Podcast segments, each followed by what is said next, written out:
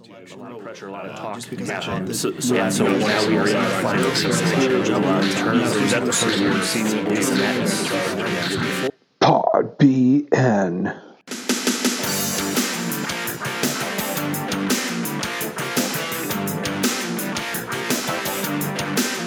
Three, two, one, here we go from the Play Normal Esports studio. This is Pod BN talking to people doing big things in Bloomington Normal. This is Tyson, This is Jeremy. and uh, Justin is still recovering from winning the Micro Business Excellence Award at the Chamber of Commerce Gala yesterday, uh, as of this recording. So um, now that he's hit it the big time, hopefully he'll come back and uh, come host the podcast again sometime. Still haven't heard from him, uh, but Justin, appreciate you. Come on back whenever you're uh, done basking in your glory. I'm going to set the bar low, so it'll look really good when he comes back. So, Thanks for filling in, Jeremy. Um, talking to another normal council candidate today, Kathleen Lorenz. We're going to hear about a year in review and uh, what happened in 2019, how the budget's looking, and uh, see where else the conversation takes us. But before we welcome her to the show, I want to give uh, recognition to our sponsor, Play Normal Esports. We record every episode here in the Play Normal Esports studio. It meets our needs very well and they're very generous to us, very helpful to us while we're here. Uh, something to keep in mind there's specials going on almost every day here for different kinds of groups and people. Something they do on Tuesdays is called Team Up Tuesdays. So if you have two or more friends, then you get a discount when you come in. So one of the great things about Play Normal Esports is you can come in and you can play video games with your friends in person, sitting next to each other. Not everything has to be virtual, even for the the new always on generation. So uh, bring some friends in, you get a discount. You get three hours for only ten dollars each. It's a great deal. And with that, I will say hello to Kathleen. Hi. Hel- Hello, hello. Yes, I was a candidate for normal council uh, a year ago and uh, was successful in the uh, 2019 election. So return a year later as a council member. Yeah, cool. Yeah. Well, I appreciate you coming on when we were just getting started off there, and uh, also offering to spend your time coming on and talking to us now. Um, It's you, know, you can if you you can keep up by watching the the council meetings or trying to follow the news, but in my opinion, having a conversation and sitting down with people and chatting about what the realities are is always the best. So, Absolutely, uh, absolutely. So thanks for Mhm. coming in here sure, and doing this. Sure. So- Yeah, it was on my mind. Um, you know, I guess you, as you start a new year, you think back to where you were a year ago, and I was in the throes of of the uh, municipal election campaign, and um, I remember coming on here, and I thought to myself, you know. Might be good to check in with you, see how you're doing, and uh, maybe I could give your listeners a kind of a recap of what, what we did in 2019. Yeah, it sounds great. All right. So 2019 was a was a It was a busy year. pretty busy year. Yeah, so, I got a um, couple of items here that I've noted. Um, you know, right off the top, uh, we did three strategic sessions with our council, and in my um, first term, I don't think we ever did that many strategic sessions in one year. So, um, you know, I'm not complaining by any means. I think it certainly was a very um, useful endeavor to do a couple more than usual. Usually we would do one, maybe two. So this was three. And we did a citizen summit, and that was a first ever in a long, long time. So I think, um, particularly those citizen summits uh, or the strategic sessions, really helped to bring together our new council, and we needed to to take some time to do that. So what what happens in a strategic session? Is that is like a uh, like a moderator leads that? We do. We have a, a facilitator who has worked with the town for a number of years. Um, his name's been in some of the coverage about the Citizen Summit, Lyle Sumek, and um, this is what he does. He consults with various municipalities and um, and their, councils, and he's very very good as a facilitator. Okay. And uh, you know, given that he has the history with our town, that really helps in terms of um, you know each year he can come back and work with us and not have to go through a steep learning curve. And so is that like you're you're in a room for a day, like a workshop, Yeah. Mm-hmm. and different? Um, is it all like the seven of you always together Yeah, chatting, or yeah. is it like different subgroups? No, we stay the- together, and we're in there for um, you know, sometimes a, a day and a half. We'll we'll have Lyle stay over, and uh, you know we might start um, afternoon of one day and uh, take a break over overnight and get back out at it eight o'clock the next morning until three o'clock or four o'clock whenever he flies out. So it's pretty intensive, and um, you know it's a it's a deep dive into what are our priorities? What are our needs? Where do we, you know, need to um, turn our attention more or less? So um, it's definitely something that the town has had a practice of doing every year. But like I said, I think with the new council this year, we took some time to do a few more to help with some of um, our forming as a group, as well as then the the strategic planning.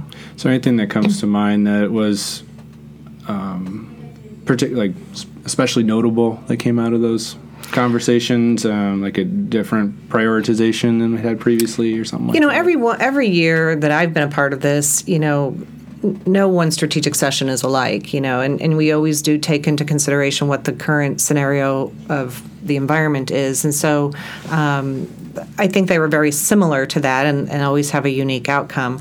Um, I think that the one thing that does stand out in one of them, at least, um, where we took some time as a council to really kind of work through some um, oh group dynamics insofar as the you know a group goes through forming norming storming you know those different phases Yep. and so we did some of that and um, i think we're better off for it cool. so, in addition to that, um, I've got several other items here. You know, going back to about a year ago, the Trailside East project came into being, was approved. Um, that's gotten a little bit of um, maybe extension insofar as we had to work through some issues related to the mural, but that is still on track for um, a uh, spring construction to start. So, that's in the works. And what was the? Where's the mural standing right now? Is that completely resolved, or is there still something? You know, there was an article um, just this past week that a judge basically has dismissed the case because it's it's kind of moot right now, since the town has agreed to move the wall and not, in essence, destroy the artwork. So it is going to be moved. And because the artists had collectively, some of them at least, had collectively raised um, the issue in the case that I, to destroy it would violate a federal statute, I believe, called VARA. And it's um, V A R A, stands for something along the lines of Visual Artists' Rights.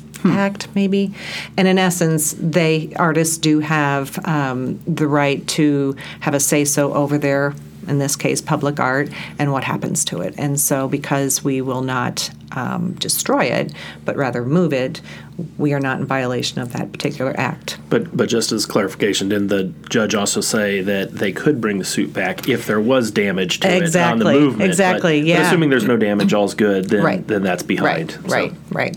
And really, that's not totally been what's holding up the project from commencing. Um, really, the developer was getting more of his their financing together, so it all has kind of worked out. Okay, but it looks like spring's when that's all going to go down this year. Right. Okay. So that'll be another piece of the puzzle for the development of Uptown around the circle.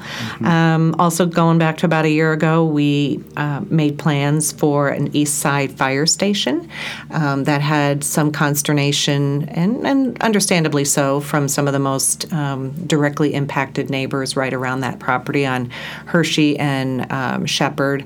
But, um, you know, in the long run, I think certainly the community is going to be better off having an East Side fire station because as much development has happened over the last 10 to 15 years with Eastview Church, with Normal Community High School, with the Meadows at Mercy Creek Nursing Home, we were really running very close to not meeting industry standard over there. So mm-hmm. everybody is going to be better off and safer for having an East Side fire station there.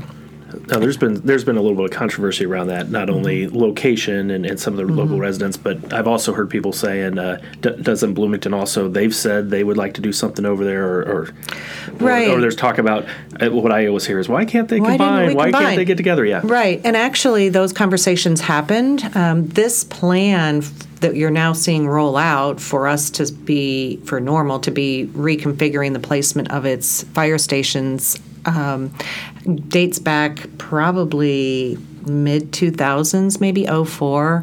And um, you know, progressed through conversations, I think most recently around maybe 2014, that, um, you know, we knew that we were going to have to be looking for, for land, and there was conversations happening with, you know, previous city managers on both sides, and there was not interest, um, as I understand it, for um, on part of Bloomington for that to happen. So, um, you know, it's it's a it's a sticky wicket insofar as they are two separate fire departments with two separate unions, and so you do need to be um, you know, acknowledge the um, structures that they have in place. Now, having said that, they work together all the time. And so, really, the community at large will be better off for having another East Side fire station because just like Bloomington can back up normal, normal normal can now back up Bloomington, and they've got a lot of East Side property. Yeah. So I think the larger community, whether we are cohabitating the the particular firehouse together or not will still benefit. And, and when is that due to be online and up and running? You know, we have just purchased the land in 2019, and so 2020, I think, will begin start. Uh, we'll begin with some of the design work, and um, and I will advocate for the concerns of the neighbors there to make sure that they're part of the process of, you know, what does the design look like, and you know, if there's any nuances that can be worked that help them feel better about the aesthetics or, or whatnot. Um, I think we need to be mindful of that. Mm-hmm. Yeah, that's that's good to hear uh, that they're that they work together like that. Mm-hmm. I wouldn't think that a firefighter, you know, it's more of a it's a job and a calling, right? Yeah, so it it's is. not like normal's yeah. going to sit there twiddling their thumbs right while, while, while something burns to get to yeah. a, a fire or, or a, you know a medical emergency. Right, right. There. Yeah, and the the construction in that area of town also makes it more challenging for uh, emergency vehicles to get into the the cul-de-sac construction oh, yeah, too. Yeah, so right. having more support there is, mm-hmm. is beneficial. Mm-hmm good to hear. Yeah. So we've got that in the works. Um, you know, before we came on the air, we were talking just a bit about public comment. We did make a pretty sizable change in our public comment policy. We went from what used to be a two hour notice um, where somebody would have to report that they would want to be a commenter by 5 p.m. for a 7 p.m. meeting. Now it's only 15 minutes, and I think that was definitely a step in the right direction. Um, and uh, I think some key staffing changes. Maybe these all haven't gotten you know a lot of press, but about a year ago we brought on our assistant city manager Eric Hansen, and so that backfilled from Pam Reece's role that she vacated as a result of her uh, taking on the city manager role. We have Vasu Gadaraja. I don't. I'm not going to do that name right. Vasu. Vasu. Yeah. um, from um, she had been at the regional planning commission and now she is over our IT and I think what she's really going to bring to that department is a level of awareness on what we need to do to become smart and smarter cities. So we're real excited to have her on board. And then um, you know this one did get some press the communications person. I am an advocate for that. Um, I've I've gone back and forth in my mind because you, know I do think that you know do we really need that? But in this day and age, um, where I think information is so key, news cycles are short, people want to know. I think we need to respond to that need. And um, no, it's not going to be a spin master, but I think it's going to be a person who is trained in communication, who understands the difference between. Um, you know, looking at something for its good intent, but then also looking at it for its impact on the community. And I think as a town, council and staff alike, we sometimes get so focused on what we're doing and we and we feel good about the intent that we don't take time like a trained professional communicator would to think about okay, how does this how does this need to be explained and shared appropriately, timely, with people who want to know. Mm-hmm. And that's, again, that's not being a spin master. It's really just thinking about things that perhaps the, you and I don't think about as trained communicators. Yeah. So there's this concept of intent versus impact, and we're good on intent. Our intent is really good to have a, a East Side fire station. Where we fall down is thinking about and anticipating what's the impact of that really good decision. And those are the kind of communication messages that need to be thought about in advance so that we don't um, trip on them, basically. And I think we have had some unfortunate examples, and I think that fire station might be one of them where we did trip on ourselves. So, Uh, I noticed recently that there's a new, or I I mean, new to me, Town and Normal podcast. Is that I, you know? Have you I heard do, of this? Is yes. that run by the city? It, I mean, sorry, the town. The town. hmm It is an attempt on our part to, to do better Mm-hmm. at communications, and I, you know, it's it's a, a decent effort, and I think there's been some good topics there, Yeah. but um, we need to do more. yeah. Uh, well, Mm-hmm. Which is, you know, to be honest, that. which is why I'm leveraging your um, opportunity here Yeah, because cool. we do need to do better, and um, and I think that the residents, the the community, deserve that. How, how do you think, uh, which which means of communication do you find is the most effective in getting that interaction with citizens? Is it, I mean, in the, in the past, you Yeah. know, it was obviously we were relying on the traditional media, Right, TV, newspapers, that, and now it's much more social media, Facebook, Yeah. pace, uh, face, Facebook, Right, podcasts, etc. right. Um, do, where do you see the most where you put something out and then you get calls and interaction?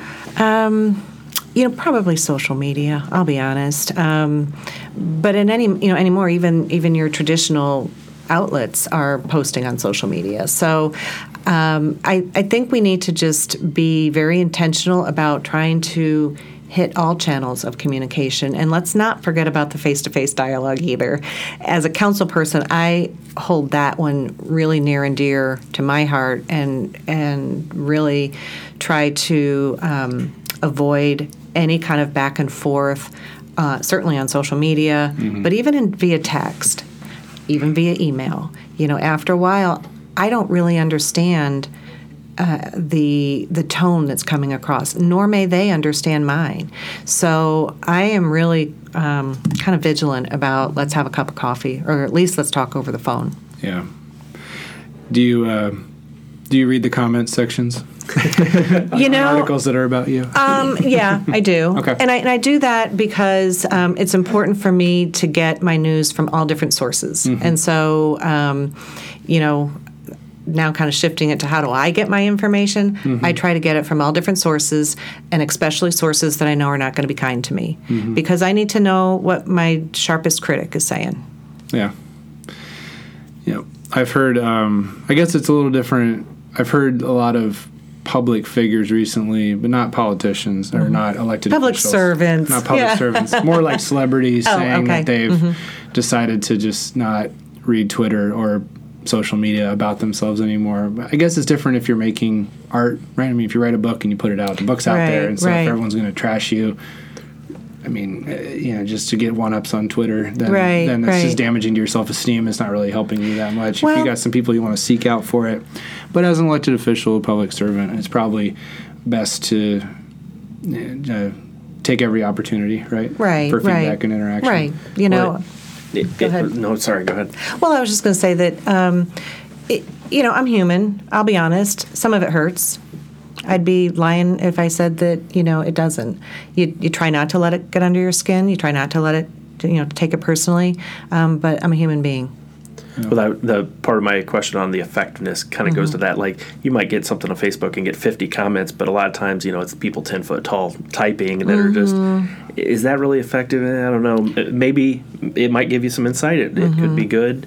Um, but I, I wondered how you balance that with like a phone call. You know, if uh, WGLT runs an article or JBC does something, i- is do you get a lot of quality feedback from that? I'm guessing the people that take the time to call and that is, is probably they're either really passionate Right. or they really want to dig deep on something. right. And, and I would think that's very effective, but you want to have both. Right. I think the thing that f- probably frustrates me the most um, is when I see things that start to go out there on social media or blogs or comments or what have you, where the the the amount of truth and fact becomes very thin. And you know, I'm a I'm a person that's very factually driven, very data driven and so that does kind of get to me after a while.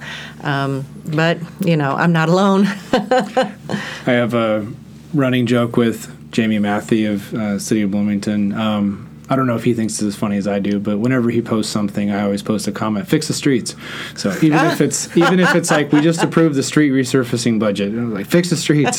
See, a little humor is good too. Yeah. So is, uh, yeah, I'll, I'll welcome humor anytime. You can summarize seventy five percent of the comments on, on on Facebook by just saying that. But Right. Yeah. One time he uh, he replied back and said, "I am fixing the streets." I said, "No, I mean like you personally. I want to see you out there with the vest on, fixing the streets. This is what I funny. expect of my representatives." So yeah. Well, a couple other things here, just real quickly to, to buzz through. Um, uh, obviously, in the fall, we were awarded a very sizable grant for the underpass. We can talk maybe more about that in a little bit. Um, but, uh, you know, that was 13, I think maybe almost $14 million for that endeavor.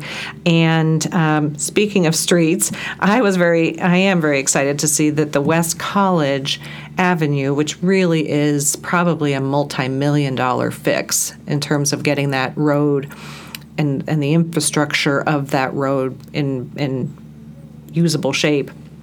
We have begun at least the phase one engineering part of that, so it's got to start somewhere. And so, I think it's maybe five or six hundred thousand dollars to at least start the engineering portion, and we're able to do that. And where does that run? That improvement? Um, I know that it basically runs all the way out to what is now Rivian, and um, and so that's you know we know that it's been in degrading shape, um, and now especially with Rivian ramping up and coming on board um, in terms of their production, you know the the need to have that fixed and in, in good use um, is is imperative. Not to mention all the residents that live over in that side of town too. And I heard them loudly and very clearly last year during the um, campaign going door to door, and I couldn't disagree with them. The you know the road is is uh, needing some some significant help. And it goes from Rivian to like the know, uh, probably- the cemetery there. Yeah, yeah. there. You know, definitely like right around Parkside Yep. is where you really start to see it, and West is where it starts to Yep. really degrade. So, um, you know, so all of that, those are seven items I covered there, and we seated a new council. So, you know, when you kind of stop and take a look um, about all that we did in 2019, um, it's it's pretty impressive, you know. And, and there's so many more things. Like I was thinking, well, there's Parks and Rec, and they did a, they got a grant to do some improvements to Maxwell Park, and the Children's Discovery Museum Foundation has really um, turned itself around under the leadership of um, Beth Wisman, and you know, so I could go on and on, but those are- some of the highlights that I think were worth uh, repeating. Can I ask a couple questions on some of those too? um, Mm-hmm. Yeah. that we can get to. So the public comment one. Um, I agree that that was an improvement in what you did. Mm-hmm. Um, the the policy still remains about having the public comment have to pertain to something that's on the Right. agenda. Right. And um, I'm on the Bloomington Planning Commission. As I Mm-hmm. went through the training, it seemed to indicate to me pretty clearly on there that public comment could be about anything. And Right. so I'm curious about why, what the town still sees as being the, the benefit and the need for that rule and why they're they're comfortable with The having restriction. It. Yeah. Right. Do, you- do you feel like you have like what's your perspective on that? My perspective is that it has um, withstood a review by, I guess that's the Attorney General's office. They have Yeah. not told us that it is um, I- incorrect. Um, Did they say it was correct? you know the the way I didn't see the communication directly, and I don't mean to be wordsmithing things, but they would definitely let you know if you were in violation, and so Okay. we have not been told that. Um, you know, to your point, that's where I was going to go. Could it be better? We could have that conversation, sure. Why has it been crafted the way it's been crafted? Um, to be pertinent to the agenda, I think really out of um, a desire to to do the business of government as efficiently as as possible. Because here's here's my concern, um, and there's there would be a way I suppose around this, but if if somebody if lots of somebodies came and spoke about things that were not pertinent to the agenda, as you know, would be their right to do that if the if it was written that way. Um, what about the person that really has something to talk about that is relevant to the agenda? And I think even in Bloomington, they capped their total Yeah. comment period at 30, 30, minutes, yep. and we do the same. And I mean that seems reasonable that you've you know put a start and a stop on on the the time period for that. I would really hate to see somebody who's, you know, ninth or tenth in line with something that's pertinent to the agenda not get a chance to speak. And as a council person, I can tell you that when people are speaking about the items on the agenda, I am taking copious notes. I flip my my packet over and I am writing down, you know, who they are and, you know, who they're representing, if they're, you know, representing an organization, what is their issue. And and I'm, I think I can speak for the others on the council. We will go back to those things, those those points made, and say, you know, the one commenter that said such and such. So it it definitely helps the um, discussion of the item. So I don't want to lose that. Um, so we'd have to just look at a way to to make sure we don't lose the input that's needed for the business that night. So, go ahead. Well, I was, so I was going to ask. So, I mean, some would argue that just because, say, something like a Connect Transit or Mm-hmm. or whatever other hot issue that it might not be on the agenda that night, but it's something pertinent to it, or take it to a much smaller. Right. Um, is snow plowing's happening and, and our streets not getting, and you know, they, where they want to voice a concern to government.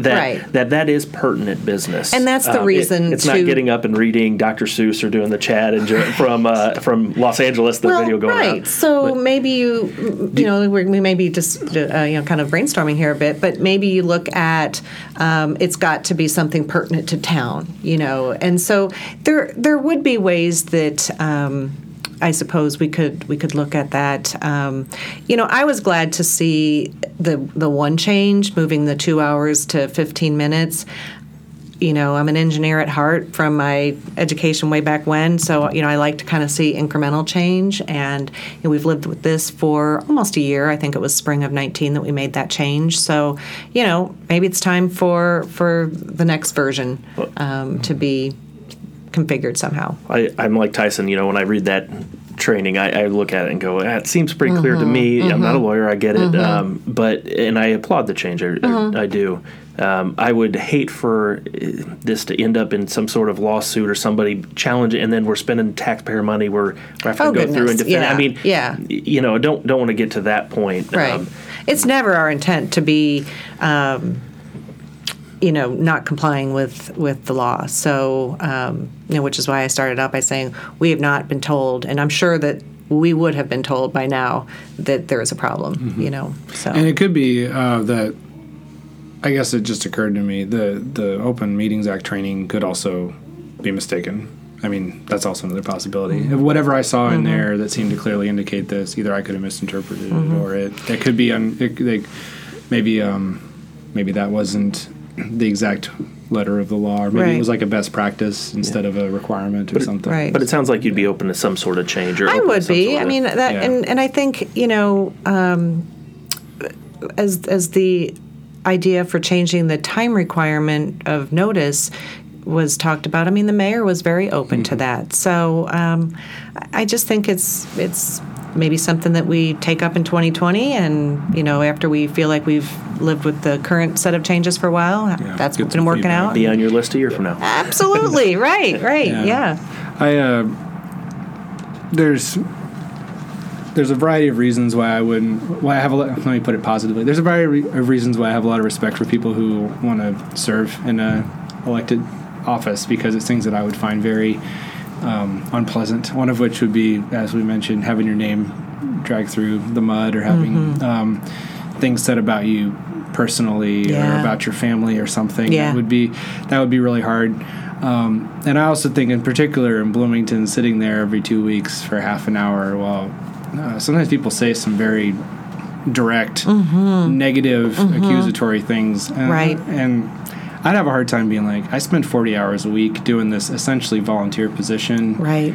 and if I if you want to talk to me, you can talk to me. Like, coming up here for three minutes in public and calling me names and hurling accusations at me, like, ugh, I know. I don't know. I'd have I a hard know. time knowing how to respond to that. I know. Like, and then you know, if you show any like, if you show that you're upset, then it's like, oh, you know, he was mad or something. And so it's a weird part of our um, political process, I guess, that that's an expectation. And I don't think that official. that's necessarily always been there, at least not in this community. That's one thing um, that I actually feel like has been a change in just my short your time. tenure. Yeah, I made a note that you know what, were, what are some of the biggest changes, Yeah. and Yeah, we can talk about that. A little bit. yeah. I mean, Yeah. there's there's definitely a sentiment of anger and a more intensity in the comments um, and the messages that I'm hearing from residents that um, I, I don't know what to make of. You know, I, I think it's bigger than just normal. I think it's our, our country from what I see on the television. Local, you state, know? and federal. Yeah, yeah, and uh,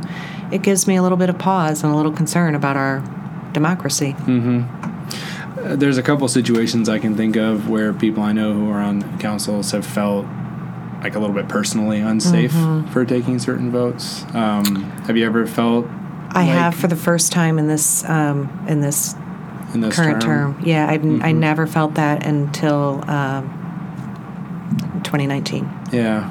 Mm-hmm. Um, would you be willing to share what the the vote was? It wasn't a vote. It's it's just some unsolicited comments that Oh, um, okay. a particular person of the community sends my way, and Mhm. um, you Yeah.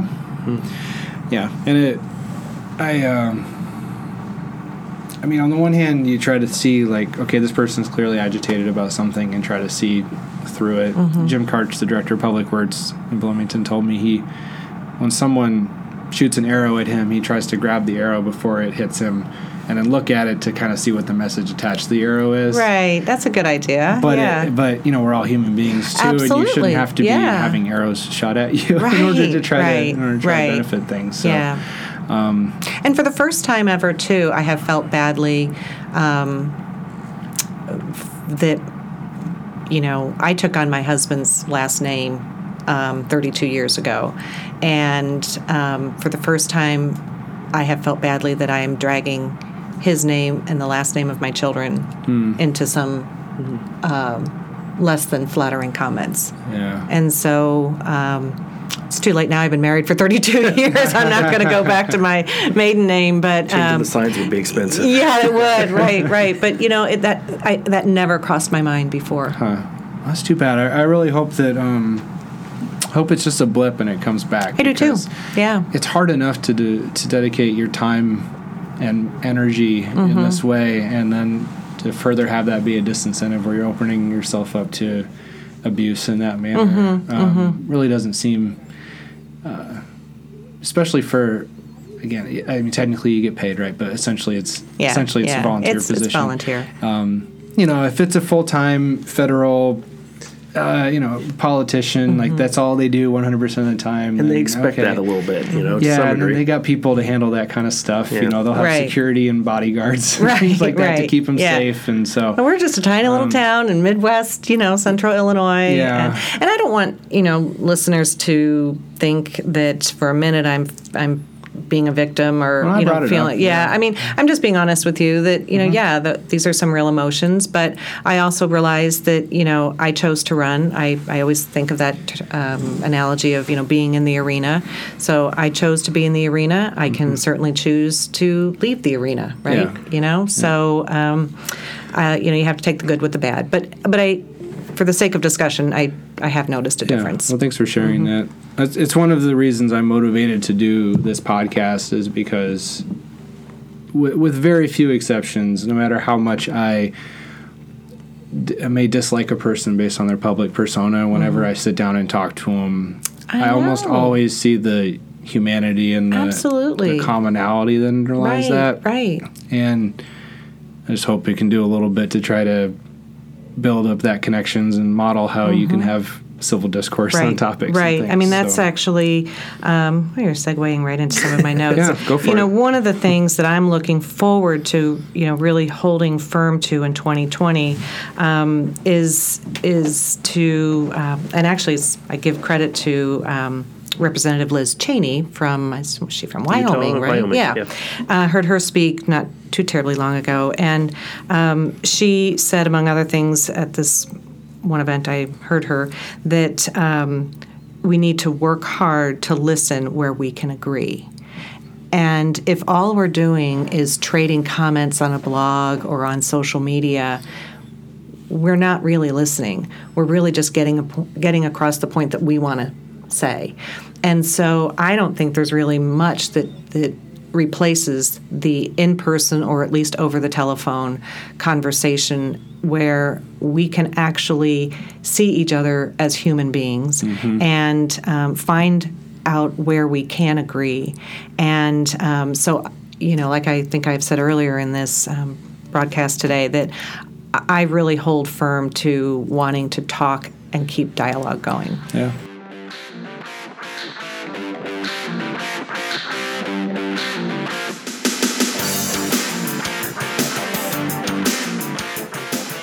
We want to thank our sponsors, BRE Law, located in Bloomington, Normal.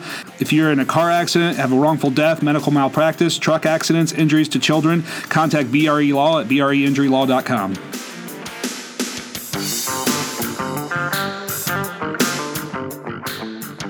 So where do you, following that trend, where do you think uh, you and your fellow council members agree and, and changes that could be coming and making the 2020 list? You know, What's coming up? Yeah, I mean, I, I, I don't know. That's a really good question, Jeremy. I mean, I think um, we should always approach any topic on where can we find agreement, and um, and I think as a council, the more that we can um, dialogue both at the council table.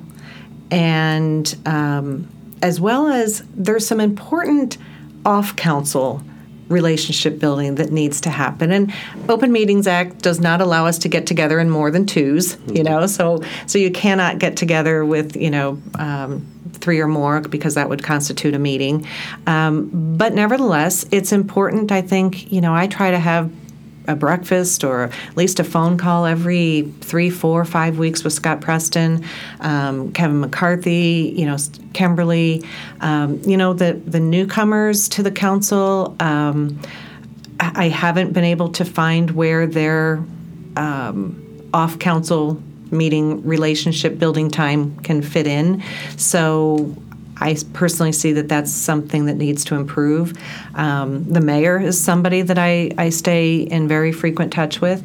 And these are important conversations to have that, um, you know, may lead to something down the road. And um, we just we just need to take that time and that investment in, in each other. You know, we don't, we don't necessarily have to be friends.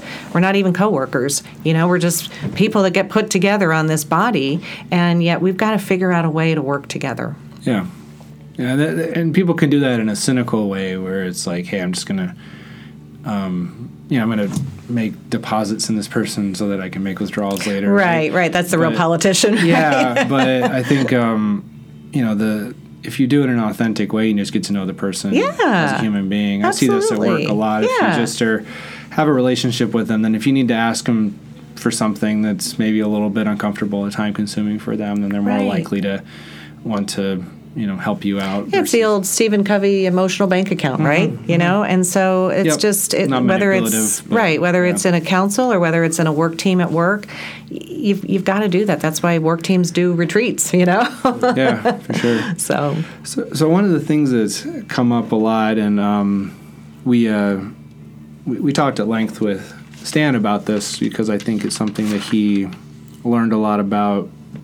Yeah, he said is something that he was learning a lot about as he came on council, but it's uh, like what the scope of council's responsibilities are with respect to staff. And, Right. Uh, you having been on longer, I, I'm I'm curious to kind of poke on those a little bit if you if you're open right. to that. So I Sure. So like in particular, um, like where in the what is the council member's responsibility for making sure that like financial responsibility is occurring? Yeah, So, yeah. So that that kind of overarching thing, maybe like what comes to mind when you think about that? You know, when I think about the council member's role, um, I'm a, I'm kind of a proponent of um, having, taking your time to do some work, either in a volunteer capacity or maybe as an appointed commissioner, because that really helps you learn about.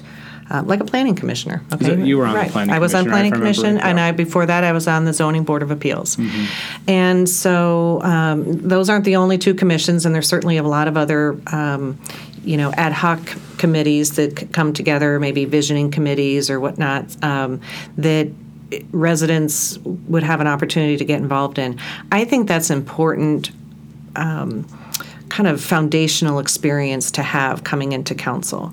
Now, obviously, we have some people on council that have not taken that path. And so I would think that their learning curve would be much steeper as a result. I know that my learning curve, having had that commission experience, was was steep. I can't imagine not having had that.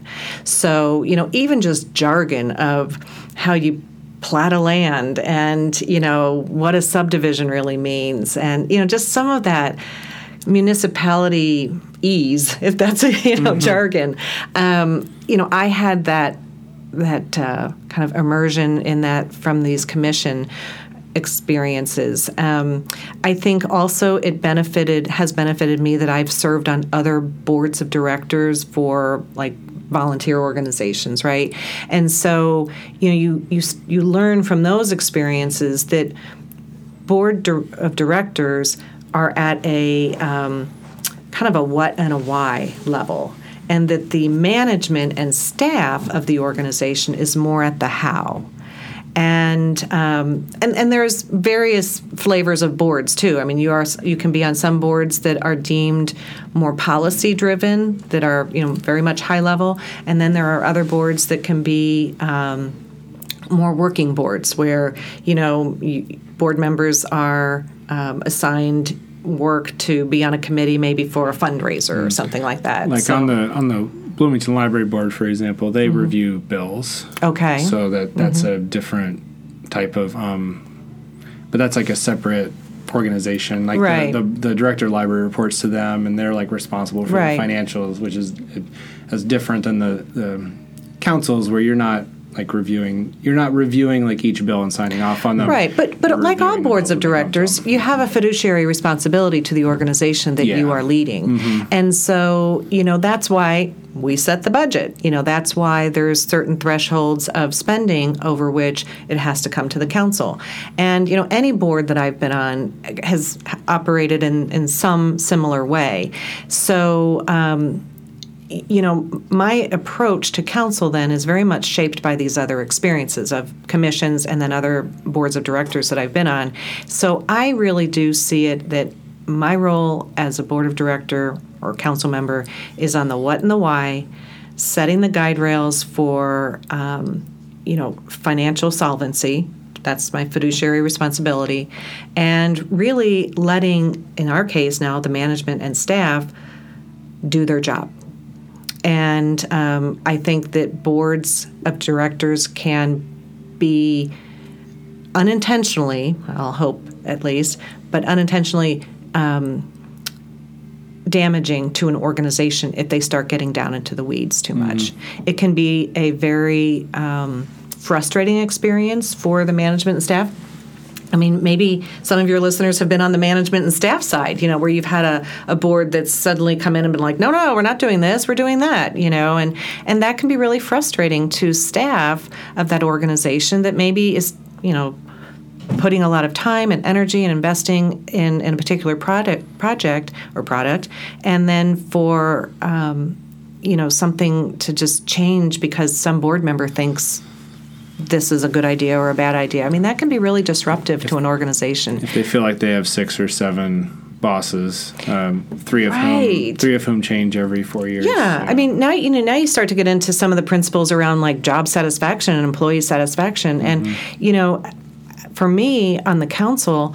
I want to make sure, I feel like it's part of my fiduciary responsibility to make sure that we have some of the best management and staff members. And honestly, I really believe we do. I mean, I'm not just saying it because I'm here on your podcast, but as a resident and as a council member, I have just seen time and again where our particularly the leadership is is you know directors of the departments are who I have the most contact with. They really do have the best interest in mind. You know, they really are looking for ways to um, you know extend the life of, of roads. Wayne Aldrich from Public Works, he and his team are always looking for you know new ways to do some things in house and extend the road life a little bit longer. Um, fleet maintenance is. Um, been looking at ways that we can stretch the, the vehicle replacement uh, out a little bit more so we don't have to uh, replace vehicles as as often.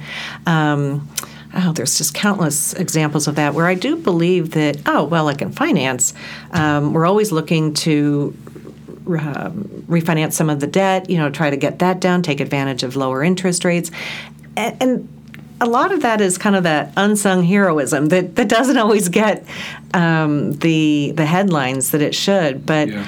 um, I really do think that it's important we we keep that caliber of um, high achieving and high standards in our in our management and staff. Otherwise, we're really going to be in trouble. How, if I can take on that a little bit, how do you balance the the the real desire to you know not want to play in the sandbox and, and get people low morale and anger Yeah. and, and all that, with also making sure that you said you know you as a policymaker set the kind of how and why.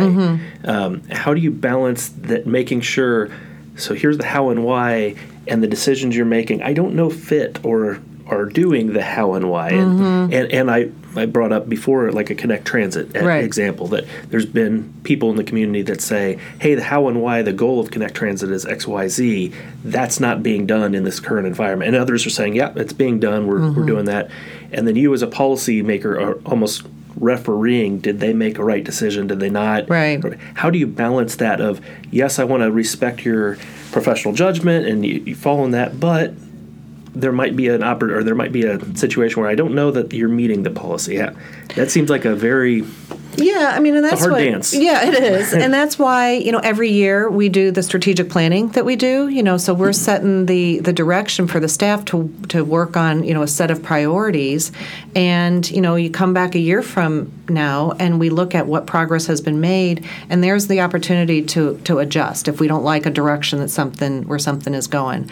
The Connect Transit one is a real conundrum because you're actually talking about two boards there. Yeah, right. And um, this was the first time that I'd really ever experienced the town council. Uh, As probably even the, the city of Bloomington's council getting pulled into as much of the Connect Transit operational issues. So um, there's a lot of layers there to sort out. Yeah, and certainly Yeah. it's difficult Yeah. with that outside organization. Yeah, but yeah. but we could cover, cover other examples of just if we brought it in house. Mm-hmm. Um, you know, some some of the criticism with some of the uptown circle projects Well, or here's one. Here's one. We'll go. We'll, we'll go there. Yeah. Second floor. Okay, of the uptown. So that was a direction that we we went with um, investing in that building with the developer. Tartan, yeah, and um, part of that was the town renting out and building out the second floor for engineering and um, planning, and you know now you some time has gone by, and and that was a I believe a un. Let me before I go forward in the in the timeline. Go back to the original decision. That was I think a, a unanimous decision to do that project the way we did it, with the rent, with the build out, the whole thing. Recognizing that the alternative was it was a hole in the ground. Okay, recognizing that it wasn't the greatest rent in the world, but you know realizing that it was the better of the two options facing us. Now let's fast forward and you say, huh, um, you know, the, the bottom floor has not been rented out. That was part of the deal. Why not? Well, that's a really good question. And so there is discussion now among the council of do we reopen that back up for discussion? And and I think there is some some real traction for that. I don't know what the end result is going to be. I don't necessarily know that that means moving that group out because that will come with cost, and you've got to find somewhere else for them to go. Um, but that's probably the closest example I can think of um, where you know we set something in place to say yes it's a priority for us to get this building done and this is how we're you know this is how we think it's it's best to do. Set the staff and management in the direction of executing on that. They did. And now based on some new developments we've got to rethink that potentially or at least open it up for rediscussion. So um, yeah i think that's a constant um, cycle if you will of a, of a good working board that stays in touch with their with their uh, management. And you know that particular issue came up during the strategic session. So I think that's really the mechanism for it to happen. And I Yeah. and I appreciate that. I, I wasn't necessarily specifically. But going it's a to really good issue. example, yeah. yeah, and, and Probably a hot topic, and, too. And there's and there's other ones certainly that, that you could talk through, but it's kind of knowing when Mm-hmm. when in your role as a council member do you open that can of worms, Yeah. and and you're not calling out anybody and saying you're you can't do this, but Right. hey, let's re-examine that. Right, re-examine. That's a very good word. hmm Yeah. So then the budget is that set as a product of the conversations about the strategic priorities. I'm still trying to come back to uh, fiscal responsibility is always something that's Yeah. on everyone's uh, you know platform when they're Right. running. So then understanding really what role the council plays in fiscal responsibility is sort of Yeah. what I'm getting to. So you have those strategy conversations, you come up with priorities. Then Mm-hmm. is the process then staff uh, takes those priorities, city staff takes sorry, town staff Mm-hmm. takes those priorities and develops a preliminary budget that they believe reflects those, Mm-hmm. and then you get and then you react to that budget. Is that kind of how the, the back and forth goes? Yes and no. It's it's a little bit of um, there, there's some of the strategic planning that definitely influences the budget, and we actually had a conversation at our work session a week or so ago that we would probably be better if we moved back in time our strategic planning. This year it happened around November and December. Previous years it's happened September, October. You know, maybe we should even look at more like an August, September, because staff actually begins preliminarily looking at rebuilding the, the budget in about September, about six months through the current fiscal year. So, um, so we may need to, to do a little better alignment of, of that because there is some influence of those priorities that, that play into the budget.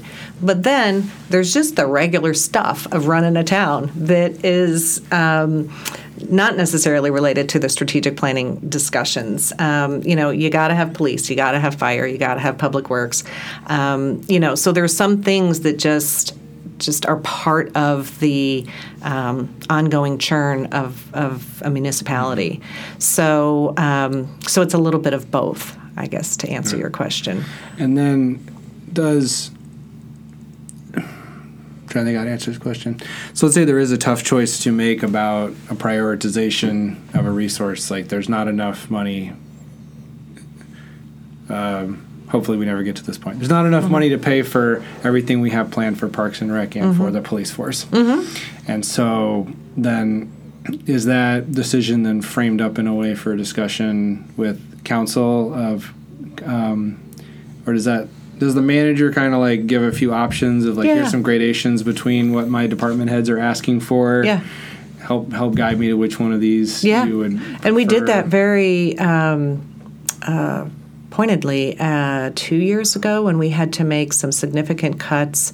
Um, that was where we had absorbed a couple of hits on the expense side. Um, we had lost some revenue that we had ordinarily gotten from the Metro Zone with that we had with Bloomington, and then when that dissolved, State change too. Right? and then the state made some changes on, um, like kind of, I call them like a surcharge that they now charge on some of the um, taxes that are collected from sales tax that come back to the cities, and so they're keeping like a percent or a half a percent, and so you know there's another half a million dollars, you know, and whenever you get into um, you know six digits or more on a you know hundred million dollar budget, you're talking a policy change, you know, and um, you know you can take a hit of f- four to five digits of a number and, and be okay, but when it starts to get into the hundreds of thousands and certainly million, you know now now you got to recalibrate something. And so that was where we had to make some decisions like um, we did not continue all of the recycling containers around the city. We, we cut back, I think, from eight until f- um, we had eight sites, and then we cut to maybe three or four. But then Midwest Fiber picked up the others, you know. So that was kind of a nice um, partnership that private industry came into. Um, you know, I remember that year thinking about um, do you do you close a pool?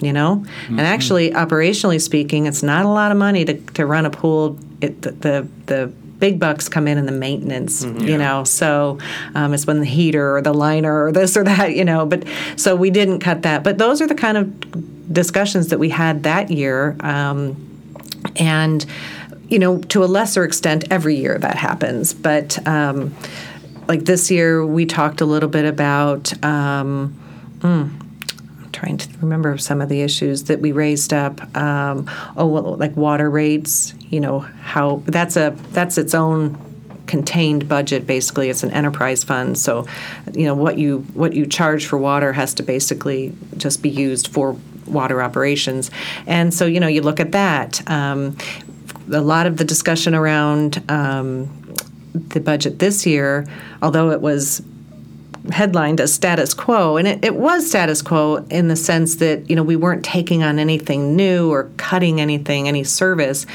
But um, what wasn't status quo is the fact that we're having to make some fee adjustments on um, like Parks and Rec.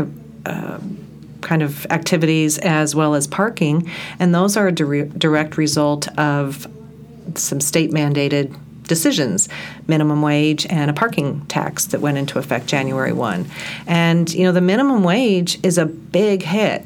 Again, that six digit figure is one that, you know, you have to stand up and take notice. And so just in year one, I think it's close to $250,000 that we if if you don't raise the fees then you've got to find $250,000 mm-hmm. to cut this year and every other year okay?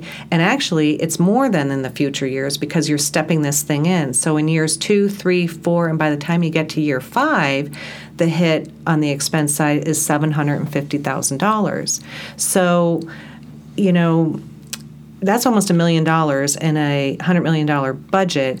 You would have to start looking at some significant cuts and where are you going to cut? Mm-hmm. Okay, you know, Parks and Rec is $8 million. Do you cut all of it out of Parks and Rec? That's where a lot of the minimum wage impact is coming in.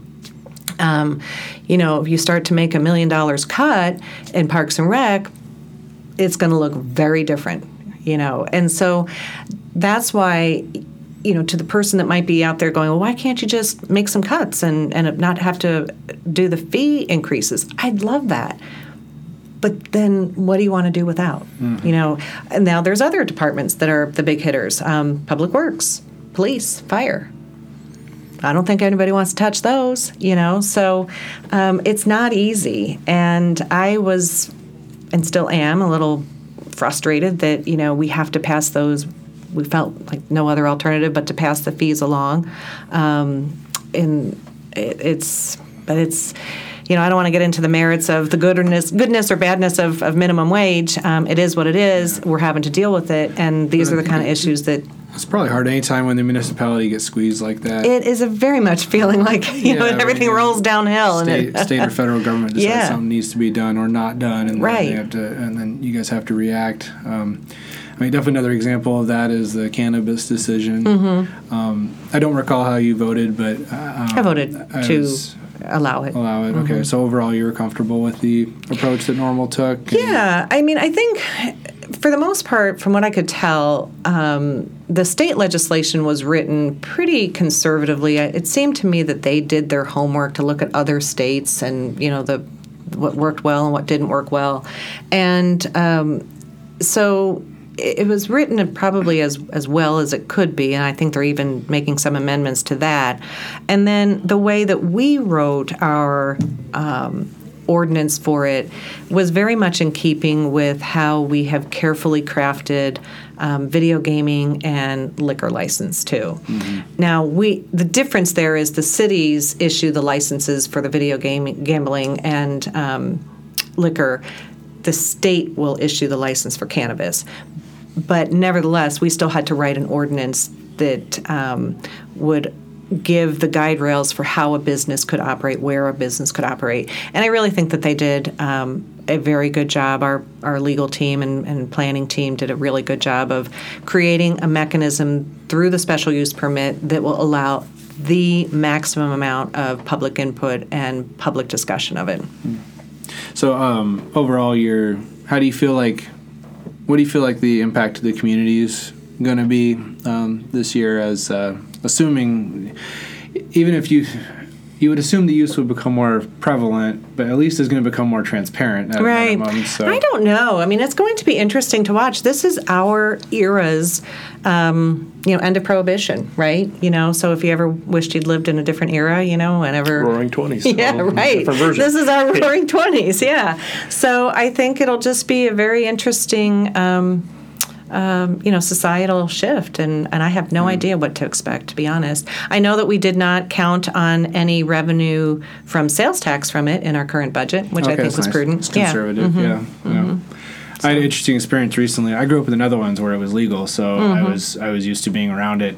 And then I just had an experience um, last week where I went to a party, Mm-hmm. and uh, some people were out in the garage and they were uh, they were smoking marijuana, Mm-hmm. and some people were doing that. Some people were drinking. Some people were doing both. Some people were doing neither. There wasn't any pressure one way or another. It just was like it very much was just the same way as. Um, you know, as as people Smoking s- cigarettes. s- smoking a cigarette in the garage because they didn't want the smoke to be in the house. Right, so, right.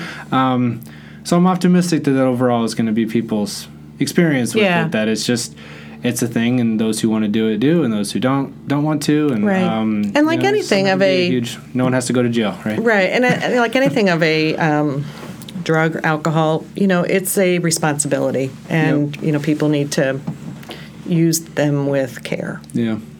Right. So, One other thing that I jotted down when you were talking about uh, was the underpass of getting a grant for that. Yeah, that. And so, um, so I'd be remiss if I didn't bring up, uh, based on what the we, we talked about with Stan in the last episode. Yeah, That's a state grant, right? Or is it a federal grant? That's a federal grant. Federal grant. Okay, so uh, I have to say I always get a little suspicious when I hear people celebrating a grant because it's it's dead all the way up, right? Like the state doesn't have any money, the federal government's trillion dollars in debt. Um, Normal has debt, and so and all that just comes from us taxpayers, right? So so it's kind of like um, so I guess what does that grant mean to you? Is, are you looking like just purely from a municipality that we have access to these resources, so now we can try to further this project that's important to us? Is that is that kind of where you come from? well, the analogy I said on this one, because I've actually been on maybe even a year ago when I was here, um, I've gone on record as you know not being a real big fan of the underpass, to be honest. Um, and you know, if if I had my druthers, it would just be an at grade crossing. You know, I I bristle at the fact that this is a regulation that is making our life kind of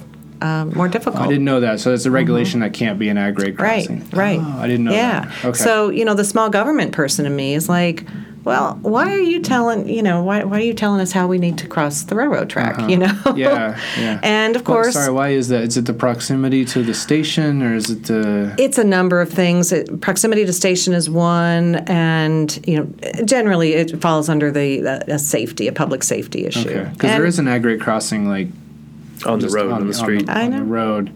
Oh, but it can't be like a. Is it like it can't be a pedestrian only or something? Or You know, I, d- I don't know all Huh. the. I, Okay. I've heard them, but it's it's fine. regulations that, that you know, There's like I said, make regulatory reasons, I make me bristle. Yeah. So I haven't sure. committed them to memory. yeah, I didn't know that dynamic. Yeah, yeah. So so we kind of like have to, and you know, I kept hoping that like if we just pretended um, it didn't exist, that they might change the regulation at some point. but um, you know, nevertheless, um, the staff, being proactive as they are, you know, they have continued to do the studies um, that are necessary for this alternative grade, as they call it, and um, so in putting in for grants for potential money, you know, one came through, and I think they'd put in for a, had made a tr- one or more tries before, and, and nothing had come through. So finally, this particular grant, and I believe it comes from. Um, oh, I think it's through the Railroad Association. And, um, you know, whoever's made this regulation believes in the importance of not having an at grade. And so there are, are dollars earmarked and, or assigned for projects like this one Okay. so that communities like ours can be safer, is really what, what it boils down to. Um, so, you know, my analogy is. Um, you know, we are walking down the aisle of a wedding, and um, the, uh, you know, we're at the altar, and we just opened the first wedding present It was $13 million. So I guess we're doing the underpass, you know. Um, in my perfect little world, we would have an at grade crossing. Yeah. But I, you know, at this point, somebody higher up and in, you know, more studied on this situation than I um, feels that this is an important project to fix, and so they've awarded the dollars this direction. And so will construction get started immediately, or, or you know, you get the thirteen million dollars to get started, or do we have to raise the entire amount? Well, yeah, it's a down payment on this like twenty plus Right, million dollar right. project. So um, yeah, we're waiting for the second wedding present. I Yeah, I was gonna say, how's the sequencing? Do, do we get started now or no? Or Um, I don't believe we are. We have any plans to get started. Um, you know, on any timetable that I'm aware of. I think certainly the the efforts right now are to secure, try to secure more financing. Yeah, because I know we had a, Mm-hmm. a grant before for the overpass, right? Or didn't we have some funding that was secured and then decided to not go that approach, so that went by the wayside? Well, what it was was a completely different scope of a project. Um, Don't and mean to get in the That's okay. No, it was. It's important because there's there's a lot that gets kind of muddled over time. This is a project that goes back like seven or ten years, so it is kind of important to take stock of the whole thing again. The original plan um, was to put a passenger connector, and that would be accessed only through the train station. And so it was not a community connector. And where we shifted from the passenger connector to a community connector was when um, the plans for visioning the second phase of, of uptown development south of the tracks began to happen.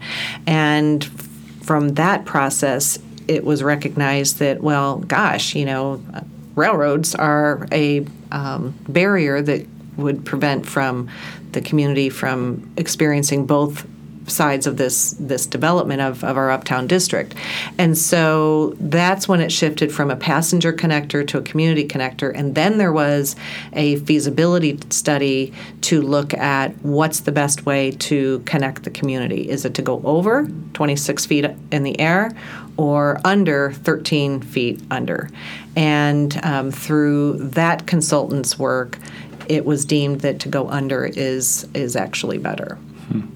So yeah. Well, I- I mean, I'll just say, like, as a a user um, of that area Mm-hmm. for 15 years now, um, like, I'm very enthusiastic about the idea. Okay, good. I Okay, yeah, there be- are a lot of people who are. I think it would yeah. be very cool to be able Yeah. to cut through there like we used to be able to do. Um, that's that's probably that's Mm-hmm. You went at grade. Yeah, and you were okay. Yeah, Lived to tell about it. yeah, we got through. so um, so yeah, not uh, so if it does if it does get done by whatever means, um, I'm sure to be using it with my kids. So, Right. yeah. Well, and, and to look at some of the plans, you know, just kind of conceptual plans of, of how it would be, it, it would be quite nice. Um, certainly an added safety, um, a benefit for um, people who have either, you know, are mobility challenged or, um, you know, disabled in some way. So it, it, it will be a, a positive for the growth of this, uh, of our business district. Yeah. So it just deal. comes at a pretty high price tag and a regulation. Well, an hour goes fast when you're chatting about does, stuff. I- yeah. I, learned a lot. I'm glad. Okay. Um, uh, a couple things to wrap up. One, if you look towards the 2020, kind of what do you see as being the big things that we're that normal's going to be ra- uh, grappling with? Yeah, yeah. Working on, working towards. Right. Well, obviously the underpass. I think you know securing additional funding for that. Um, you know, making sure that um, economic development keeps going forward in a direction. Rivian's a big piece of that. Brant won an award last night at the Chamber Gala as well. Um, so we have a um, we need to do more of that in terms of I, what I call rebranding our community to be more than just a single employer or insurance and financial industry only. So we have a new economic development. Um, president in town, guy by the name of Patrick Hoban. You might want to have him on. He's uh, very, very educated in this area of economic development, and I think will bring a lot of um, good strategic planning and some consistency to, to economic development at a time that it's much needed.